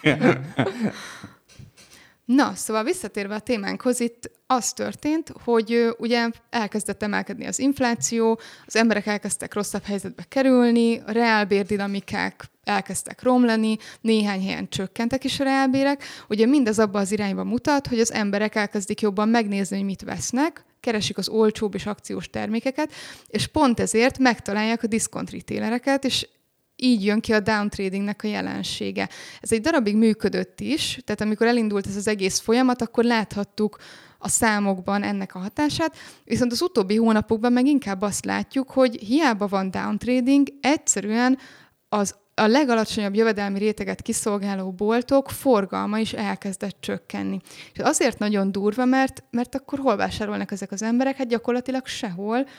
Egyszerűen visszavágták a költésüket. Nem az, hogy maradt a kaja? Tehát, hogy akkor már csak kajára költenek. Nem, nem ezt jelenti? És még a kajavolumen is csökkent. Egyébként ezt Magyarországon is láttuk, hogy a retail salesben az élelmiszer kereskedőknek a forgalma csökkent, hogy ezt volumenben mérik. Úgyhogy, úgyhogy ez, ez úgy elég sok helyen előfordult, és ezek tényleg durva dinamikák. Úgy is dagadtak voltak, tehát én, én nem esem kétségbe. Pont a legszegény, majd erről lesz vissza. A legszegényebb rétegek a legdagadtabbak. Ba, mehetünk tovább. Nem mehetünk tovább, igen. Úgyhogy, öm, úgyhogy igen, tehát ez egy érdekes dinamika, és a másik nagyon érdekes dolog, hogy például a Target, ami szintén egy ilyen diszkontosabbnak mondható szereplő, talán nem annyira, mint mondjuk a Dollar General, bezárta a nyugati parton kilenc boltját, ugyanis a lopások annyira megszaporodtak, hogy szinte ilyen üzletszerű méreteket öltött, és nagyon látványosan megfigyelhető a, a boltoknak a számain. Utána néztem, hogy, hogy ez mégis miért van így, és kaptunk is egy tippet itt cégen belül az egyik kollégánktól, aki kicsit jobban képbe volt. Hát elvileg Kaliforniában ö, nem büntetik olyan szigorúan a 950 dollár alatti bolti lopást. Tehát nem nyomoznak utána. Igazából azt lehet látni, hogy a TikTokon elég sokan töltöttek föl ö, videókat arról, hogy teli bevásárlókocsikat tolnak ki a boltból fizetés nélkül, és a biztonsági őrök nem csinálnak semmit. Hát Jó, ez azért azt, szerintem azt egy ilyen jobboldali propaganda oldalon áttad. Tehát, eh, mert ez, ez ilyen jobboldali propaganda. Tehát a, ugye a baloldal azt szereti azt, hogy jaj, törődünk a szegényekkel. Ig- Igazából azért nem nagyon történt ott más. Ugye mindig Magyarországon is van például egy értékhatár, ami alatt eh, mit tudom én, kihágás, vagy nem tudom, De hogy hívják. ez, itt ez szerintem ilyen 30 ezer forint, nem? Tehát Igen, lényegesen né- alacsonyabb az lehet, hogy 10 000 értékhatár. vagy 20 Na, 000. na jó, de ott az történt, hogy ott eddig 500 dollár volt, és most 950. Tehát nem, nem, nem, azért nem egy ilyen dra- drasztikus dolog történt, Hát azt- hanem, De De hát azért az az, nagyon az sok pénz, és 350 ezer képzeld el, hogy, hogy telerakod a bevásárlókosara egy havi élelmiszer. De nem, nem, állj, állj, nem, nem, nem arról van, hogy nem büntetik, hanem hogy kihágás, vagy szabálysértés, vagy bűncselekmény. E- Ennek a határát Igen, igen, igen. Nem, nem az van, hogy nem büntetik. Hát Na jó, a- de megkockáztathatod, tehát hogyha ebbe a határba esik, akkor megmerik egyébként nincs igazi következménye, hogyha mondjuk nem volt Priusod, és megcsinálod ezt. Ha már csináltál régebben valami rosszat, akkor baj lehet belőle, de azért sokan kihasználják ezt a kiskaput, eléggé így tűnik, és én is nézelődtem a Google-ben, elkezdtem beírni a keresést, és igazából automatikusan kidobta, hogy lophatok-e 900 dollár alatt. tehát nyilván angolul, de úgy tűnik, hogy ez egy ilyen gyakori keresésnek számít. itt, itt is És Edith is megkereste Igen, mondjuk úgy, hogy igen. Tehát, Tehát, tehát, Na, de egyébként Zsolt, emlékszel, a Mark Fabernek a vétetetlen cégek listáján fenn volt ez a Dollar General. mint véd, és Ez a top 20-ban benne volt, mint legrosszabb reputáció cég. Ergo. Majd Edith elmondja, hogy... Egyébként hát, hogy, tehát, hogy valóban- találkoztunk már ezzel a céggel. Ja, jó. Persze, két héttel most nem ezért zuhant szét az árfolyama, hanem, hanem tényleg így a rosszabb növekedési kilátások miatt, viszont arról is nagyon sokat cikkeznek, hogy valóban egy nagyon rossz munkáltatóról van szó, veszélyesek a munkakörülmények, tehát gyakorlatilag ilyen sztorik vannak, hogy tűzütött ki egy boltban, és a vészkiáratot eltorlaszolták termékekkel, mert azt a teret is kihasználták arra, hogy kipakolják a, a termékeket, és ö, szerencsére nem sérült meg senki, de az nagyon ciki, hogy ott vannak bent a vásárlók és a dolgozók, és ö, nehézkesen tudnak kimenekülni egy tűzesetben. Úgyhogy nagyon sok feljelentést is ö, kapott a cég, többször is megbírságolták, mondjuk ezeknek a bírságoknak a, a mértéke nem volt azért annyira elrettentő, de most már pont a héten láttam, hogy van a PRI nevű szervezet, aminek mi is aláírói vagyunk, ez egy ilyen ESG megmozdulásnak számít, és tömörít sok szereplőt, akik a befektetési piacon működnek, és most indult egy kezdeményezés, hogy fogjunk össze, és menjünk oda a Dollar Generalhoz, és hát úgymond kérjük meg őket, vagy legyen valami petíció, vagy valami konzultáció arra Na, Edith nem vonatkozóan, mondtad, hogy, ö, mi is írjuk alá. Ez, sőt, Nem hogy oda, ezzel. Sőt, hogy oda megyünk. Én ezeket menedzselem. Te A mész? Ez a te zebra a szerdáda. Te nem a, izé, a magyar oktatásért tüntetsz, hanem a Dollar General. Biztos ez, ez, egy, ez egy munkaköri feladat. Ja, értem. A fiam, most megnézem, hogy a Dollar General ez nem egészen egy év alatt 260 dollárról 107-ig esett. Hát, Csúnya, csúnya. és, és, És fog még esni Zsolt ez technikai biztos, alapon, hát mit ez gondolsz? kurva élet. Jó. Tehát ennek mi az esélye, hogy most az alját nézném? Hát ennek egy 90% hogy esik, egy 10% hogy nem esik. Na, úgyhogy ami pedig még számunkra egyébként érdekes, az az, hogy a dollár generálnak az esése, mármint ne, nem is annyira a lopások, meg az ilyen rossz munkakörülmények miatt, hanem inkább ez a fajta dinamika, hogy a downtrading elmélete megdőlni látszik, ez azért kihat itt Európában is a hasonló szereplőkre, tehát láthattuk, hogy a Pepco is elég sokat esett, ez részben szerintem ennek volt köszönhető. Két hatás van, tehát van a down trading, csak akkor közben folyamatosan fogy az egész, amiben a... Igen, Tehát, igen. hogy lehet, hogy jó- Biz- lehet, Biztos, hogy egyre- van down trading, Igen, csak tehát- nehéz elkülöníteni, és, és ugye az volt inkább az uralkodó gondolat, hogy a down trading az, az tehát kompenzálni fogja ezeket a negatív hatásokat, de most úgy tűnik, hogy ez nem Igen, működik. ez, mert ez a Dollar General viszont 22 végéig folyamatosan emelkedett, de nagyon. Tehát, mint hogyha készült volna a De recesszióra. pont hogy ez majd- volt, hogy, hogy ebbe hittek bele az, az elemzők, meg a befektetők, és minden diszkontláncra ez volt a, a jellemző. Tehát mondjuk itt a De Jumbo Covid alatt is a vették, hát régióban. ez a ipar felfutott, és de ez, ez már Covid után, tehát a- 2022, tehát itt Nem, már arról az 2022 22 is jó időszakról volt, tehát beszélünk, 22-ben hogy... még jó volt az ipar. Tehát, hogy jó volt a fogyasztás. De sokan beszéltek arról, hogy itt azért el fognak romlani a dolgok. Tehát láttuk, hogy lesz piac nem infláció. ez anticipált majd- ebben az esetben. Mire gondolsz? Egy ipari céget mondjál, légy szíves. Amire Én gondolsz ilyenkor, hogy, hogy jó volt az ipar. Hát nem tudom, nézd meg a General- Caterpillar árfolyamát. Na, az túl globális. Nem, de mi, mi, mi az, hogy... Hát, hogy mihez hasonlítsam? nem, tehát az ipar, Bértem a az, General az ipar alatt mindenki úgy érti, hogy, hogy amikor van egy nagy termelő cég, de általában nehézipart képzelnek oda az Na, emberek. General de mindent Electric az jó ipar gyárt, ami kézzel fogható, mert az nem szolgáltatás, meg nem mezőgazdaság. General az. Electric jó illusztrálni a Igen, a? General Electric az egy ipari Az 22-ben végig esett. De most jó, akkor van ellenpélda is. Ezt mondtam, hogy mondj egy másikat. Mondj, mondj egy ilyet. Egy nagy amerikai ipari cég. Ami szerinted 22-ben... Nézd még- meg, US Steel. Nem tudom, Nagyszerű. hogy fogalmam sincs, mit csinált 22-ben. Én se tudom. Szerintem az elején felment, aztán leesett. Az 22-ben, hát olyan fur, furcsa, semmi markás, inkább nem, furcsa. Elején fölment, aztán visszaesett, de inkább az, az, az semmi különös. De ez a Dollar General, ez így emelkedett egész Jó, jó, értem. Abban az évben, amikor ugye a legnagyobb zuhanás volt a piacokon. Na, Hát most visszaadta az emelkedést jócskán. Na, és ez a ízé, ez, ez máskor is előfordult, ez a ez, ez, ez, ez, ez egy nagy politikai ízélet, ez a lopás, hogy akkor most lehet lopni, nem lehet lopni, nem lehet lopni, senki ne lopjon. Így van. nem szabad. Nem jó dolog. Na jó, köszi akkor Edith, akkor, akkor következő adásban folytatjuk a Balázs BMI indexével, és köszönjük. Kö- jó. Sziasztok. Bocs, bocs. Jó, ez így. Jó. És akkor most Edit után vagyunk. Tessék, tessék, vakmajom, szerintem ezt, elba, szerintem ezt nagyon sokan elbasszák. Ez az infláció nem az az infláció. Ugye néha megkapom, hogy Balási Zsolt mindig mondta 19-ben úgyse lesz infláció. Aztán most mekkora infláció van, meg 20-ban. Igazuk 20 van, tényleg elrontottad. Ez egy ott másik- is kivetítetted azt, hogy hát emlékszem arra a dumára, tényleg azt sose fejtem, hogy, hogy hát a kenyérből már nem kell többet fogyasztani, ilyen megfogható, már csak Spotify előfizetésből kell többet, hát abból meg végtelen van. Basz, baszki, két felé vált a világ. Azt a versenyt megnyertem. A, a monetáris pénzmutatáson nem lett infláció. Lett bitcoin infláció, részvényinfláció, kötvényinfláció, nem lett infláció. Lefújták, 21-ben lefú, 20-ban Tegyük lefújták. félre az inflációt. Ezekre a megfogható termékekre aztán a Covid után micsoda igény lett, mi? Miért? Mert elkezdett nem a jegybank, hanem az állam. A költségvetési stimulus kezdte el osztani a pénzt, és leállt a gazdaság. Tehát érted? Így van. Tehát teljesen másik inflációról beszélünk. Ez, ami most van, ez egy teljesen másik infláció, mint amiről 2019-ben, meg 20 elején beszéltünk. És és, itt, és a vakmajom is, meg a Wall Street Journal is egy kicsit beleesik ebbe a hibába. Tehát itt van például a vakmajom, 30 évig tagadták, hogy igaza lenne abban, Friedmannak, hogy az infláció mindig és kizárólag monetáris jelenség, akkor és csak akkor üti fel a fejét, ha az állam, a jegybank, a gazdaság teljesítménye felett megszaporítja a forgalomba lévő pénzmennyiségét. És való igaz, tehát Greenspan mondta, hogy megszűnt broken down az a kapcsolat, hogy a money supply és az infláció közt, majd és, és a Wall Street Journalból idézek most, és Greenspannek igaza volt, mert ez így volt a 90-es években, a 2000-es években, a 2010-es években. Hallod, Balázs?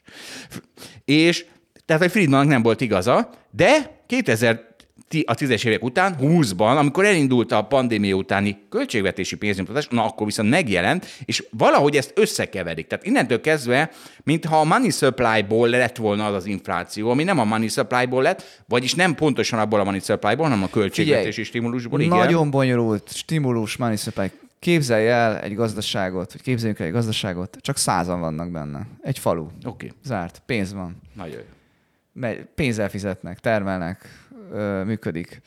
Az lesz, hogy mindenkinek megduplázzuk a vagyonát, és megduplázzuk a fizetését mesterségesen. Lesz infláció? Lesz. Pont 100 százalék. Oké. Igen. Jó. Akkor legyen az, hogy ugyanekkora pénzmennyiséget, tehát nem mindenkinek megduplázzuk, hanem egy valakinek odaadjuk ezt az összeset, tehát ez azt jelenti, hogy akkor ő neki gyakorlatilag a százszorosára növeljük nagyon leegyszerűsítve a pénzét, de egy embernek adjuk oda. Lesz infláció?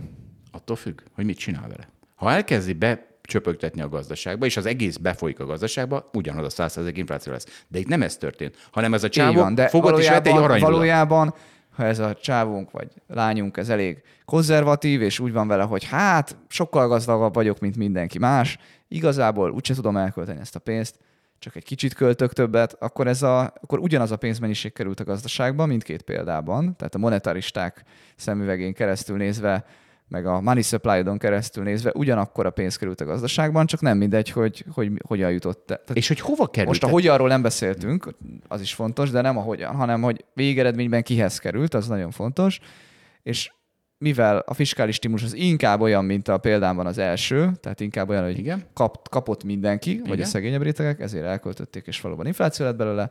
Az előbbi, az a példa, amikor meg a gazdagokat gazdagítottuk, és egy valaki, az pedig, az pedig nem okozott inflációt a gazdaságban. Tehát én azt gondolom, hogy egyébként nem hülyeség nyilvánvalóan a, a monetaristáknak a teóriája, és hosszú távon igazuk van, Lehet. de hát nagyon, hát nagyon hosszú távon. Figyelj, ha ez a csávónk fogja magát, és Nagyon hosszú távon igazuk van, csak hát persze most de érted? Hogy mondjam, de a valóságban nem történik olyan, mint amit leírtam a példámmal, hogy De, nem, egy de, de, de hát ez történt most, ez történt. Mert ha ez az egy csávó, de ez vesz egy, a szomszédtól megveszi azt a festményt, amit az soha az életében nem adott el, de most ez nem jó, mert akkor a szomszéd elkölti. Ez nem jó.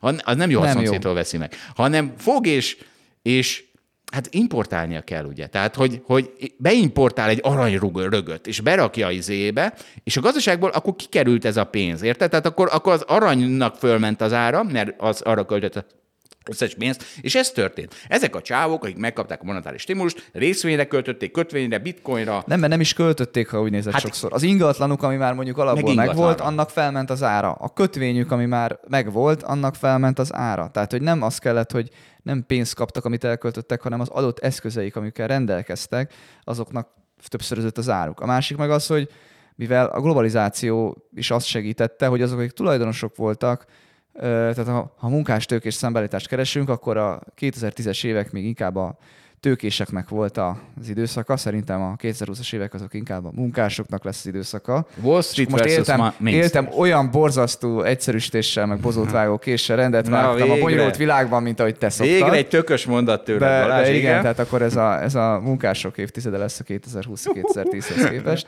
Tessék, én is egyszerűsítek. Na, szóval így, így kell valahogy szerintem ezt, ezt szemlélni, hogyha egyszerűen akarjuk mesélni. Szóval a példám az, az, az nagyjából jól jellemzi, hogy, hogy mi történt, nyilván eltúzott de, de sem a monetaristáknak nincs teljesen igazuk, de nem értették, hogy miért nincs nagyon hosszú távon, vagy nagyon sok ideig igazuk. Aztán szerintem ma már, ma már így a Covid utáni fiskális stimulusok tükrében jobban érthető. Na figyelj, a, be, még két bekezdés, ami végülis akkor a Wall street is megtérül szerintem az én oldalamra. Az infláció ugrásszerű növekedése sem kizárólag a monetáris politikának köszönhető, gratulálok, észrevették. Az infláció nagyrészt azért indult meg, köszönöm, mert a kormány ösztönző intézkedéseként pénzt osztogatott. Más szóval az infláció nem a monetáris, hanem a fiskális politikának volt köszönhető. Ha a pénzkínálat nem számít, akkor visszatérünk az idei év hosszúra nyúlt vitájához, hogy a Fed eléggé megemelte-e a kamatlábakat, és elég sokáig fogja-e azokat magasan tartani ahhoz, hogy végre lelassítsa a gazdaságot. A monetarizmus egyszerűbb választ kínál, de sokáig tévedett, mielőtt igaza lett volna. Lehet, hogy megint téved, de baszki, amikor igaza lett, akkor sem neki lett igaza.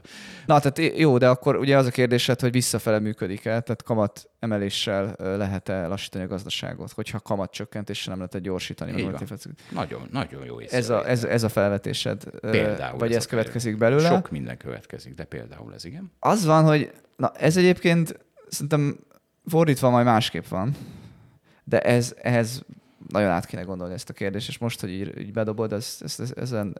Én azt gondolom, hogy a, hogy a kamatemelések azok, azok hatnak a szegényekre is, mert hiteleik vannak, és amikor azt nézzük, hogy Amerikában a, a mortgage, tehát a jelzálókamatok hogyan, van, hogyan változnak, akkor azt gondolom, hogy, hogy ilyen értelemben ez a monetáris szigorítás ez hat a szegényebb rétegekre, úgyhogy szerintem Szerintem ez, ez, ez nem csak a gazdagokat szegényíti. Ez ne ideges is, mégsem a munkások évtizede jön?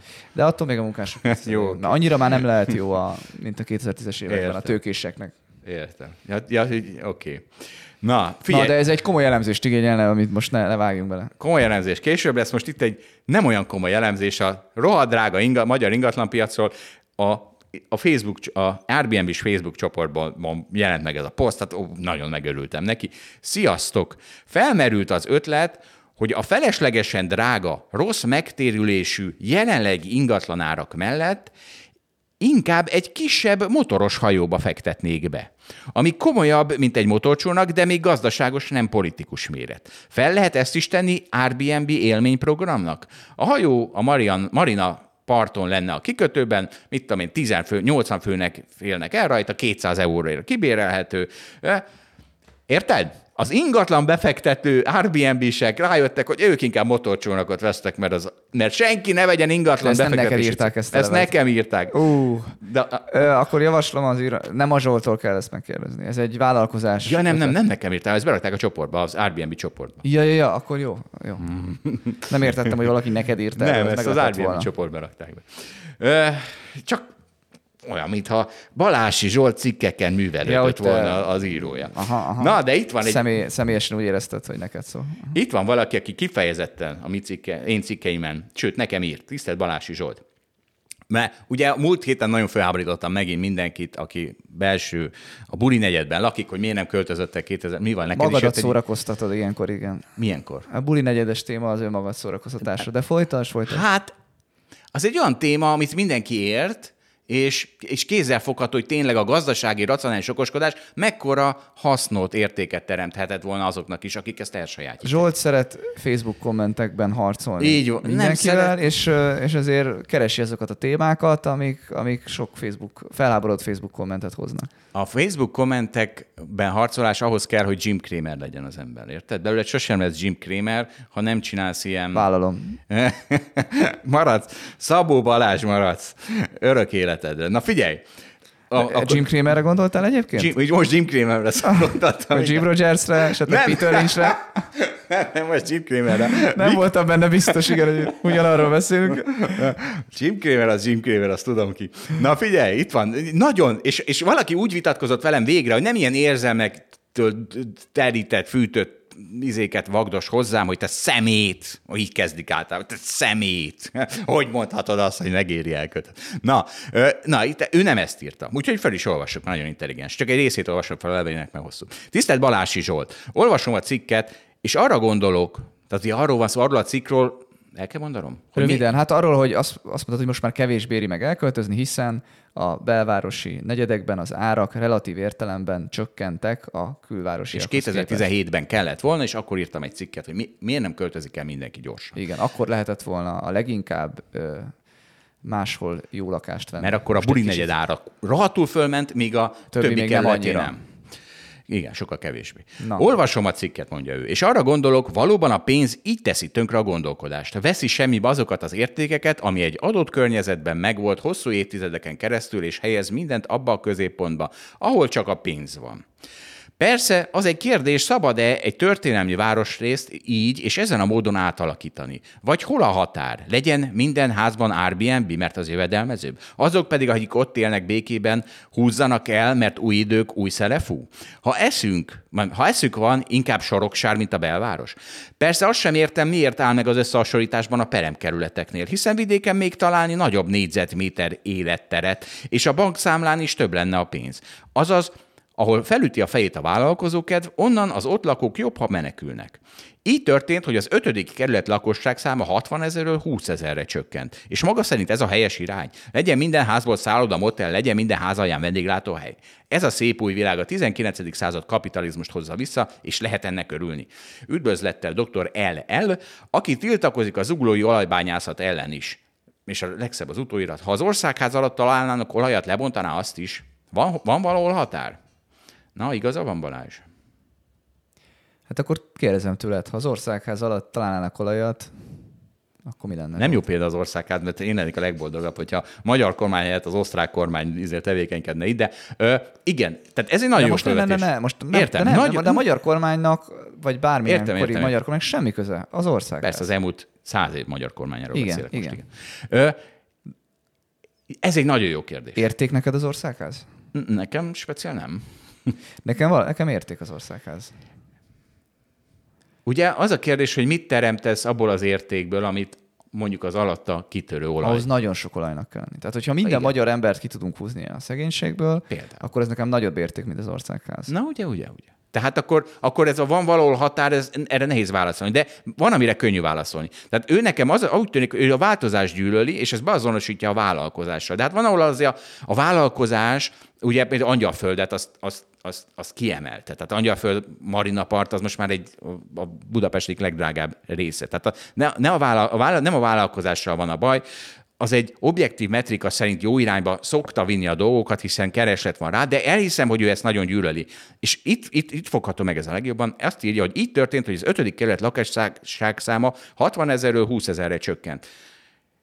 Elnézést, de ezek nem meghaltak ezek az emberek. Ezek boldog emberek. Ez a 40 ezer ember, ez elköltözött. Békés, nyugodt kerületbe, ahol, és rengeteg pénzzel a zsebében. Tehát ugye a választás nem az, nem az volt 2017-ben, hogy vagy itt maradok, és akkor egy ilyen 2000-es évekbeli belváros lesz körülöttem, és én ott élek boldogan, vagy elköltözök boldogan izé, és gazdagon, hanem a választás az volt, hogy elköltözök boldogan egy békés környezetbe, ahol szeretek élni, vagy itt maradok a belvárosban, ahol gyűlölök élni, ahol, ahol mérgezem a saját életemet azzal, hogy folyamatosan perlekedek az alattam lévő étteremmel, ahol minden reggel arra kelek, hogy... De látod, egy, egy hölgy írt neked, felháborodottabb stílusban, ő arról írt, hogy a gyerekei oda járnak iskolában, stb. Tehát, minden, ez minden elköltözésre igaz, kötőd. Balázs. Tehát érted? Tehát teljesen abszurd, hogy egy belvárosi azt gondolja, hogy mivel az ő gyerek a belvárosba jár iskolába, ezért mindig ott járat iskolába. Te, ez... De érted, hogy, tehát, hogy van egy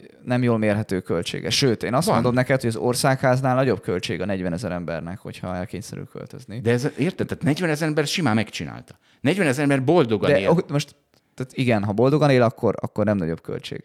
De azt akarom ezzel mondani, hogy amit már Dáviddal is próbáltuk felhívni a figyelmedet, Értem hogy azt. az embernek az az otthona, az egy érzelmi kérdés. De Érted? Tehát most, most véded a 90... A parlament is egy érzelmi kérdés, csak másképp. Ez a... megtestesíti a nemzet egységét. Most tudod? a 99% pártjára álltál. Tehát érted? Tehát a, a, a novum az ez a gondolkodás, hogy olyan dolgokban, ahol emberek nem szoktak nem érzelmi alapon gondolkodni, próbáljanak meg Nem, jó, is. hogy megírod ezt a cikket. Na, persze. köszönöm szépen. És Na tessék, a, mondjuk nem a... kell vele egyet érteni, én értek vele egyet, de jó, hogy megírod a cikket, mert érdekes. A, ami nagyon fontos, hogy senki ne sértődjön meg. Tehát örüljön annak, hogy valaki gondolkozik Tehát olyan azon témában... dolgozol, hogy megsértődjenek, azt élvezed? Ne, ne, nem. De. Hát nem, az egy következmény. Nem, én azon dolgozom, hogy olyasmint gondolkozok, ami más nem. Csak ennek egy következmény, hogy ezek az emberek megsértődnek, mert mi az, hogy valaki... Amit te véletlenül élvezel, hiszen akkor Facebook nem komment harcokba tudsz. De, hát, de, ez hülyeség. Figyelj, én... annyit nem Facebook kommentel senkit a cégbe, mint te. De, most mondtam, Jim Rogers. De hát... Ö, ö, mi van Jim Rogers? Nem Jim Mit mondtam? Jim Cramer. Jim Cramer. Na, mondom én, hogy mondom. Egyébként na, abban is igaza van a, a, a levélírónak, hogy a vidék az tényleg egy feleszín. Tehát azt nem, azt nem gondoltam még, hogy vidékre is lehetne költözni. Vidékre is lehetne költözni állítólag. Én nem, én, én nem mernék kimenni Budapest határán kívül, de van, aki ott van vidéken, és boldogan él, míg meg nem hal. Ugye? Na, így igaz. És egyébként azt tudod, mit csodálkozom, hogy a soroksáriak miért nem ír, írnak felháborodottan a belvárosiaknak, hogy ti szemetek, mit gondoljátok, hogy soroksáron szarabb az élet? Hát itt élem száz éve az életemet, és a gyerekeim itt járnak iskolába, és soroksáron is nagyon jól lehet élni. Ők miért nem írnak felháborodott cikkeket az én ö, pártomban? Nem, a téged kéne támogatniuk, igen. Így Neked van. kéne támogatni Pont, cikkeket. Kedves soroksáriak, kedve, fogjunk tisztelt össze! Balási Zsolt, köszönöm szépen, hogy megírta a cikkét. Fogjunk Végre össze. felhívta a figyelmet rá, hogy soroksáron is milyen jó élni. Így stb. van. Stb. Igen, mondjuk ugye Soroksáron úgy igazán jó élni, hogyha 2017-ben egy belvárosi... Várjuk Soroksáról a támogató cikkeket. Aj. Na figyelj, e- ezt elmondom, ez nagyon tanulságos. Ez csak egy a CNN effektus. Ugye az, hogy mit látunk a tévében, hallunk a azt mondjuk, hogy az a, az a, az a az van, pedig nincs az, csak nagyon sokat adj, adnak, adják a tévében. És itt van egy vakmajom ábra, az elmúlt 20 évben jelentősen megnőtt a gazdaságban a magasabb végzettséget igénylő diplomás állásokban dolgozók aránya. És ide rakott egy statisztikát, hogy informatikai, egészségügyi, oktatási, gazdasági, jogi, mérnöki, stb. mára egyenesen ez lett a legnépesebb csoport. 1,7 millió ember dolgozik efféle területeken, míg 20 éve csak 1 millió fő dolgozott. Igen, csak meglepő, nem? Tehát, hogy ugye mindig összeszerelő üzemekről hallunk, és tényleg torony magasan a legtöbbet növekedett rész, ebben a, ez a 2022-es népszámlálás adata. Van 2001-ből, 11-ből és 22-ből, és a torony magasan legtöbbet nőtt rész, egyéb felsőfokú vagy középfokú végzettséget igénylő foglalkozások, és felsőfokú képzettség önálló alkalmazását igénylő foglalkozások. Ezek mi vagyunk szerintem. Egyrészt egyetértek, meglepő, másrészt most akkor én is kontextusba helyezek, hogy egy országot szerintem mindig lehet úgy nézni, hogy mi a versenyképes terméke, amit külföldre tud exportálni. Tehát, hogy hogyan kerül bele, milyen úton, módon a nemzetközi vérkeringésbe. És ebben a tekintetben helytálló sajnos az összeszerelő üzem, most nyilván ez egy degradáló kifejezés, de hogy igen, hozzánk olyan cégek jönnek, akik például autógyártók, például akkumulátorgyártók, stb. stb. És egész nem mondom végig. És egész Kelet-Európában, de hogy ilyen értelemben sajnos, mert lehetnénk Svájc, akkor mi tudnánk a legjobb minőségű élelmiszert, a legjobb gyógyszert, a legjobb ipari termékeket. Pénzügyi szolgáltatásokat? És úgy, úgy, úgy csinálnánk meg az ipari termékeket, hogy hazai cégek csinálják, és nem kell hozzá egy, egy Audi, meg egy, nem tudom, egy, egy kínai akkumulátorgyár technológia, tehát nem kellene valaki másnak ide jönnie, hogy a, a technológia plusz szolgáltassa. Most ez nem azt akartam mondani, hogy az elvárás Magyarországtól, hogy Svájc legyen, ez egy irreális dolog, csak azt akarom mondani, hogy ez a, ez a kontextus, hogy a nagyon jó az az, aki, aki úgy tud belekerülni a világkereskedelembe, hogy a legmodernebb dolgokat gyártja. Vagy lehet, hogy mondjuk tudás, hogy mondjuk egy egyetem miatt jönnek ide. Tehát, hogy, tehát, hogy ö, ezt mindenképpen érdemes nézni. És közben van olyan hatás, és akkor rátérek arra, hogy, hogy mi ez a meglepetés, hogy a szolgáltató szektor általában erősödik, a szellemi munkák száma a fizikai munkákhoz képest általában növekszik. Ez a legtöbb gazdaságban így van, mint ahogy a mezőgazdaság aránya 150 éve nagyon nagy volt, és szépen lecsökkent. Tehát az, hogy ez meg megy végbe, az egy természetes folyamat. És akkor ezt a kettőt így együtt kell nézni, hogy, hogy mi egyébként miben tudunk versenyképesek lenni, meg, meg mi az, amiért mi, hozzánk idejönnek külföldi cégek, vagy mit tudunk eladni a külföldiek számára, és egyébként nyilván közben történik ugyanaz a folyamat, ami meg a világon mindenhol. Tehát ö, azt akarom mondani, hogy sajnos azért az összeszerelő üzemnek van tartalma. Továbbra is, ettől függetlenül. Jó, van, most azt mondják, hogy már csak levezessünk, vagy még berakjuk a izédet, a te, te szövegedet, ezt a, Milyen szövegemet? a Mrs. Goldin munkája az izével. A... Ja, hát hogy a, végén. tudod, nem tudom, nézed a Nobel-díjasokat, nem mondtad, néztem. hogy kisdobos díj, vagy nem tudom, tehát, én mondtam, Mrs. hogy Goldin is kapott? És igen, ő is kapott, ő a közgazdaságtani Nobel-díjat kapta, egy nő, aki azzal foglalkozik, hogy Egy nő. hát ennek tartalma van, hogy... Kinek a fejéhez vágtad? A nőkéhez, az enyémhez? A Nem a nőké, a tiédhez vágtam, a tiédhez Alfred. Nobelihoz.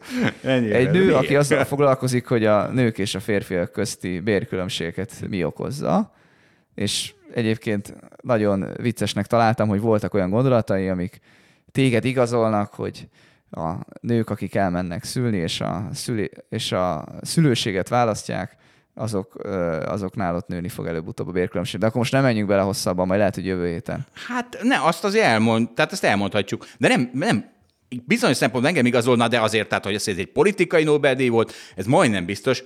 Közölte a, a De ha politikai Nobel-díj volt, akkor nem igazolta az általad sokat kritizált baloldali véleményeket. De. Ugyanis itt megmondom, hogy miben, igen, fogta magát, és azt mondta, pe- persze, Csak a témaválasztásban. E, mi van? Nem, a, a, a, szövege, a, a szövegezésben. Greedy, megmondom, mi- mit hív greedy joboknak, a kabzsi állásoknak, ahol ez a ügyvéd, meg a tanácsadó, ahol a óriási a returnje annak, hogy valaki sokat dolgozik, és bizonytalan órákban. Tehát, hogy akár este nyolckor is dolgozik, meg éjfélkor. Ezt nem, nem annak nevezte el, hogy de jó szorgalmas, de jó mindig, tehát nem így hívja, greedy, érted? Tehát ennél baloldalibb szarságot keveset tudok olvasni, hogy valaki, aki rohadt sokat dolgozik, Na és jó, ezért de rohadt sokat utána kell... azt mondta, hogy nem a diszkrimináció okozza a különbséget. Az igaz. Az már nem annyira Na de érted, baloldali propaganda. Ér, az nem, ez így van, na de hát bassz ki. Tehát az, hogy a, a, a leg, leg kézenfekvőbb igazságot kimondjuk, ettől innentől kezdve már Hát nem, ez nem egy kézenfekvő igazság. azért nem, mert volt egy baloldali propaganda, ami nem, nem elnyomta azért nem. ezt Hát a... de valóban van diszkrimináció. Most is van, van a... Tehát szerencsére egyre kevesebb van. Na mindegy, szóval... Na jó, De oké. várj, nem is befejezem, tehát ugye az az állítás, hogy például azért keresek többeket a férfiak, mert ezeket a greedy jobokat nagyobb arányban csinálják, ahol és a nők pedig ezt kevésbé tudják csinálni. Miért? Mert ők kevésbé tudnak este nyolcig bemaradni, vagy este nyolckor dolgozni, mert, mert hogy a gyerek, a gyerek miatt. És igen, ez, tehát ez nem egy, disz, nem egy szexdiszkrimináció, ezt el szoktam mondani, hanem egy azok, akiknek van egy nagyon időigényes hobbiuk diszkrimináció. Lehet ez gyereknevelés, vagy bálnavadászat. Tök mindegy, azok óriási diszkriminációt fognak kapni. Na és nem, a, nem, nem, tehát nem, a diszkrimináció más. Diszkrimináció az az, igen, amikor oké. indokolatlanul kevesebb a fizetés, hogy csak azért, mert nő. Az, hogy valaki nem vállal annyit, bármilyen okból kifolyólag, meg nem kockáztat annyit, az nem diszkrimináció. Igen, Most most el ezt kell különíteni, amit összekevered, és nem be- keverem össze, hanem most gyorsan beszéltem. Ö, nem, hát ez nekem nagyon gondosan kidolgozott tételem, de most nem megyünk bele. Igen, de egyébként megnézhetnéd jobban, mert fél ekonomisztokket tudtam csak elolvasni a Nobel-díjról, úgyhogy, úgyhogy Jó, majd megnézzük. nem volt, Lehet, nem volt időm rendesen készülni a közgazdasági Nobel-díjjal kapcsolatban, de Zsolt, ha Lehet, ez a te témád, úgyhogy Jó. kérlek, kérlek, Oké. Oké. küzd meg vele. És ezt valaki egyébként azzal küldte el, hogy itt is női kvóta van már. És most látom, hogy tehát valaki elküldte ezt, hogy ki nyerte a közösségi Nobel-díjat, most jöttem rá, hogy azért, mert nő, most jöttem rá, hogy na, tarat, na mindegy. Ezt ő, ezt egy lány, egy lány küldte nekem. Na és Akkor ő úgy hiteles. Ha a nő küldte, A ha a nő küldte, akkor... akkor igaza van. Szerintem itt egy ilyen belekerültél itt a saját csapdádba, Zsolt, itt már körkörössé vált? Azzal érvelsz, hogy azért jó, amit mondott, mert nő. Nem, nem, nem, azt mondtam, hogy Nő küldte. nem az van, hogy egy férfi összeesküvés van, és mi férfiak küldözgetjük a női kótás cikkeket egymásnak, hanem nők is beszálltak a női Nem kótás. számít, Zsolt, hogy nő vagy férfi küldte, csak a teljesítmény számít. Na várjál, de akkor levezetés, tessék, mert ez nagyon jó, és nem véletlen, tehát ez egy hülyeség, egy mém, de nem véletlen, hogy ezekben az időkben jön szembe velem ilyen mém. Egy professzor magyarázza, ugye van ez a hipotézis, izé, három állítás, mindjárt megérti mindenki, miről beszélek. A következő mém, mondja a professzor, ha P hamis, akkor szomorú leszek. Első állítás. Második állítás, nem szeretnék szomorú lenni. Konklúzió, tehát P igaz. Keresed a torzításokat az emberek gondolkodásában. Így van, meg a tudományban is most már megtalálható. Na, köszönjük szépen a figyelmet. Senki ne torzuljon a hétvégén. Senki sem. Köszönj el. A viszont hallást, sziasztok. Szervusztok. Köszönjük, hogy velünk tartott a Hold After Hours mai részében. Ha tetszett a műsor, kérjük értékeljen minket, és iratkozzon fel csatornánkra, hogy azonnal értesüljön legfrissebb epizódjainkról. Az adással kapcsolatos részleteket és az említett cikkeket, ábrákat keresse a Hold blogon. Ez volt a Hold After Hours. Tartson velünk a következő adásban is!